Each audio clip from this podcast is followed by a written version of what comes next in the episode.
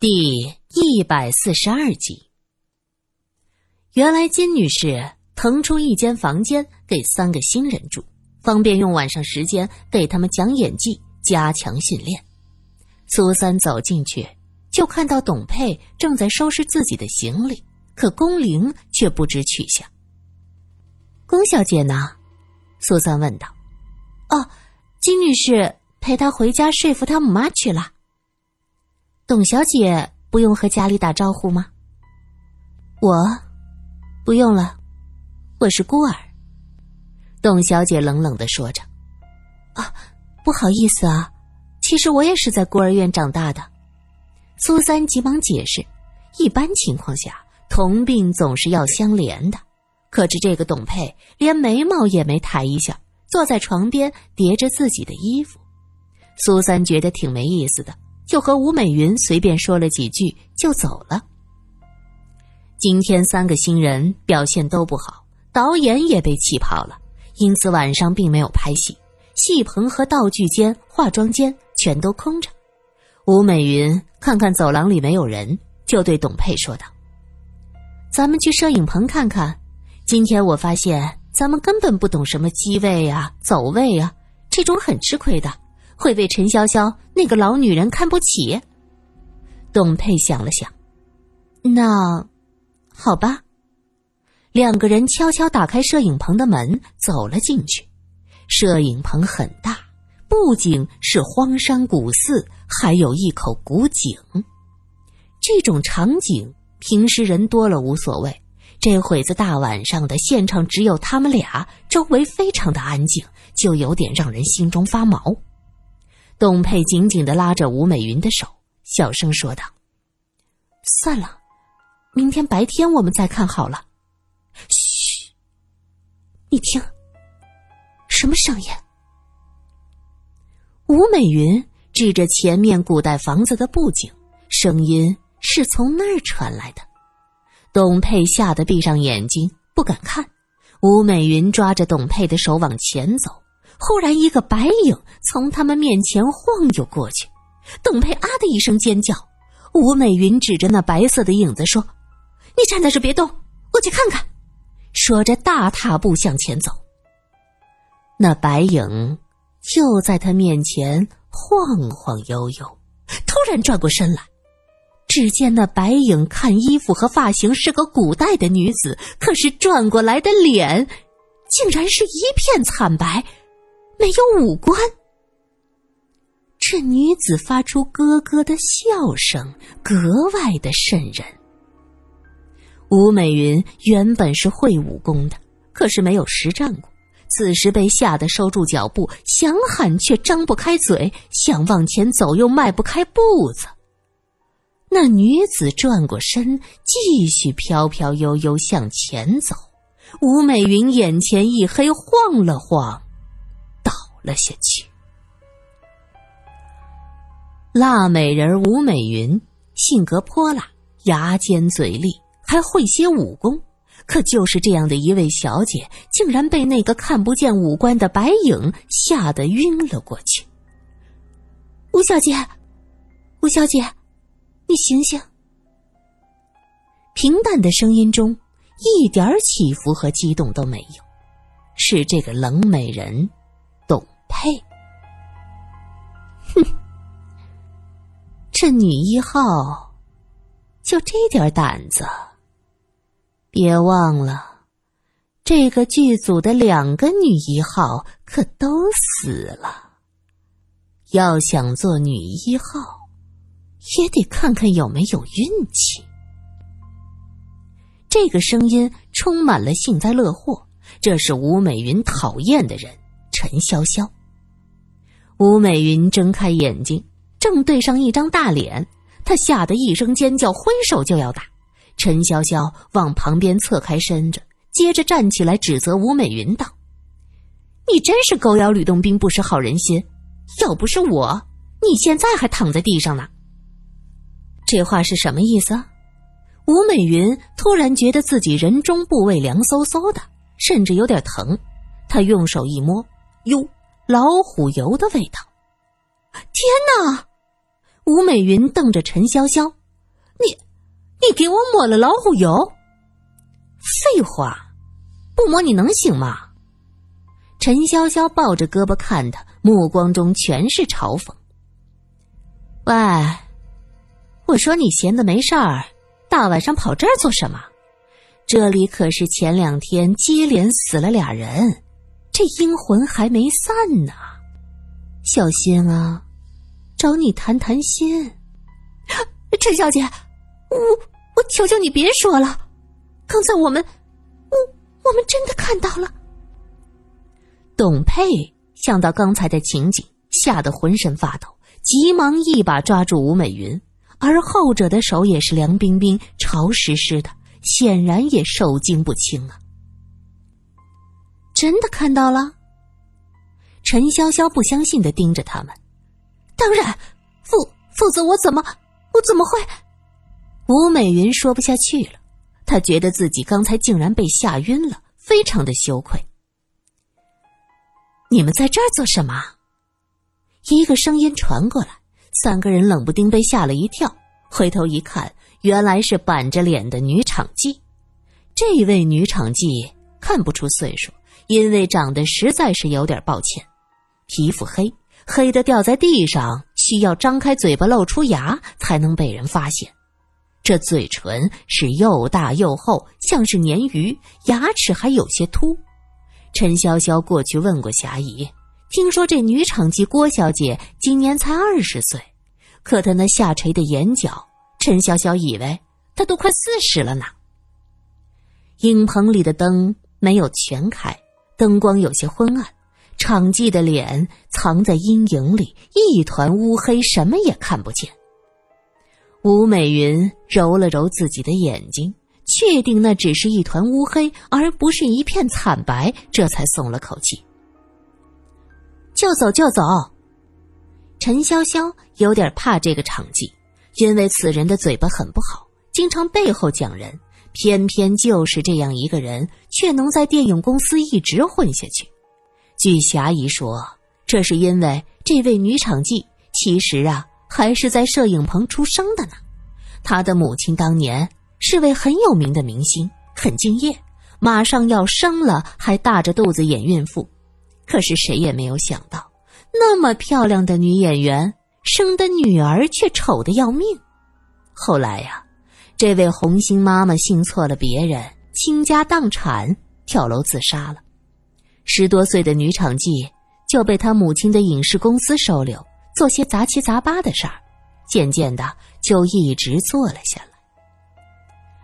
这些影视公司其实很迷信，新戏开拍要算好黄道吉日，要拜祭一下。这位郭小姐是在摄影棚出生的，命硬得很，所以虽然他相貌丑陋、性格不好，可公司的人都能容他。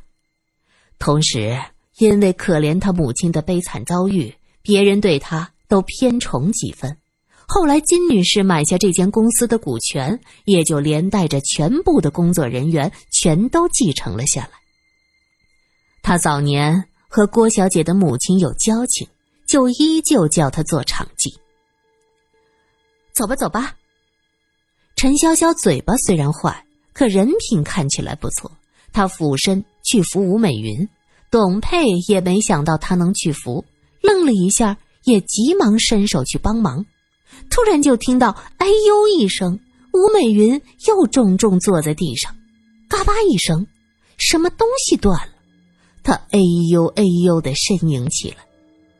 陈潇潇双手一摊：“看看，我好心好意的扶你，你躲什么呀？”吴美云怒道：“明明你是故意的！哦，天哪，我的尾巴骨是不是断了？啊，哎，疼疼疼！”疼死我了！董佩看着吴美云满脸的汗水，疼得五官都扭曲错位，这才发现出了大事儿了。他急忙向外跑去：“哎，我去打电话，要医院派救护车来。”喂，你知道去哪儿打电话吗？陈潇潇问。董佩站住，看着陈潇潇，后者耸肩：“行了，我好人做到底。”我和你一起去打电话。女场记始终站在门前，看着他俩走出去，然后一步一步走到了吴美云的身边。他低着头，看着他。吴美云疼得死去活来，开始根本就没有察觉到他过来，直到抬头看到一张黑脸和硕大的鼻孔，才呀的一声：“哎，你吓到我了！疼吗？”女场记的声音很古怪，隐隐带着些兴奋。“哎呦，疼啊，疼死我了！”吴美云实在是太疼了，她龇牙咧嘴，这话是从牙缝里挤出来的。疼，那就对了，疼了才会长记性。女场记冷冷的说着：“你什么意思啊？嘲笑我？”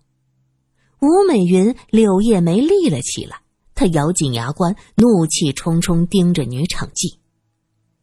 对。看你疼，我高兴。为什么？我又没有得罪你。你们都得罪我了，有一个算一个。女场记说完，转身就走。吴美云想到刚才的白影，她急忙喊道：“啊，那个场记小姐，能不能别走？我我一个人有点害怕。害怕。”女场记停住脚步，转过身来。你真的害怕？吴美云点头，眼泪在眼眶中打着转。女场记走到他指着他躺着的位置说：“是啊，是该害怕。我告诉你，那两个人就死在你躺的位置，就那么死了。”死了，死的好啊！你知道他们是怎么死的吗？吴美云捂住耳朵，不停的摇头。我不知道，我不想知道。你也会死。女场记说完就走。吴美云被他气得骂道：“丑八怪，人丑心更丑。”女场记好像什么也没听见，理都不理。那么大的摄影棚，就只剩下吴美云一个人。她的尾椎疼得不行，又提心吊胆，满脸的泪水，只求陈潇潇和董佩快点回来。这时，他又听到奇怪的声音：嘁里咔嚓，嘁里咔嚓。虽然心里极度的害怕，可他还是忍不住向发出声音的地方看过去。就在那布景的房子里，那是用纸板和碎砖搭起来的古代房屋，中看不中用。而现在，在那房子的门前正站着一个白衣女子，脸上惨白的一片，没有五官。她站在那儿。